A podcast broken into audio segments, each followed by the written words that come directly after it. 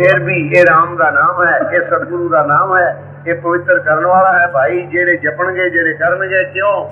ਗੁਰੂ ਜੀ ਕਹਿੰਦੇ ਨੇ ਪਛੋਤਾਵਾ ਨਾ ਮਿਲੇ ਜਬ ਚੂਕੇਗੀ ਸਾਰੀ ਤਾਂ ਫਿਰ ਪਿਆਰਾ ਰਾਵੀ ਹੈ ਜਬ ਆਵੇਗੀ ਪਾਰੀ ਜੇ ਮਨੁੱਖਾ ਦੇ ਨਾ ਰਹੀ।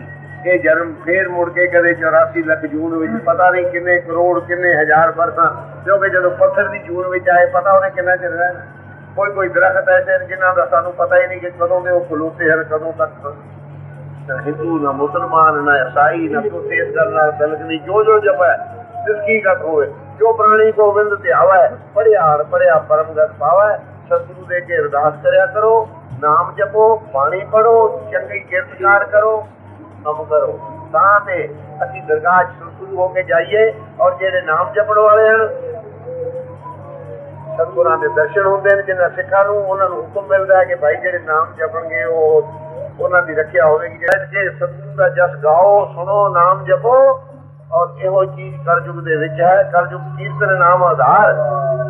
ਸੰਸਕ੍ਰਿਤ ਵਿੱਚ ਵੀ ਸੰਸਕ੍ਰਿਤ ਦੇ ਸ਼ਲੋਕ ਵਿੱਚ ਵਿੱਚ ਲਿਖਿਆ ਮੈਨੂੰ ਯਾਦ ਨਹੀਂ। ਨਾਮ ਮਮ ਜੀਵਨੰ ਮਮ ਜੀਵਨੰ, ਅਰਥਾ ਕੋਈ ਚੀਜ਼ ਹੋਰ ਨਹੀਂ। ਕਰਜੁਗ ਦੇ ਵਿੱਚ ਇਹਦੇ ਨਾਲ ਪੁਸ਼ਟੀ ਘੱਟ ਹੋਵੇ। ਭਾਈ ਸਜਣੋ ਕਿਮਾ ਕਰਨੀ, ਕੋਈ ਵਜਨ ਬਲਾਸ ਵੱਧ ਘੱਟ ਕਿਸੇ ਨੂੰ ਲੱਗਿਆ ਹੋਵੇ, ਮੈਂ ਆਪਣੀ ਤੇ ਕੋਸ਼ਿਸ਼ ਕੀਤੀ ਹੈ। ਜਿਹੜੇ ਮੈਂ ਸੱਚ ਕਿਹਾ ਹੈ, ਇਸ ਦਾ ਮੈਨੂੰ ਕੋਈ ਦੁੱਖ ਨਹੀਂ।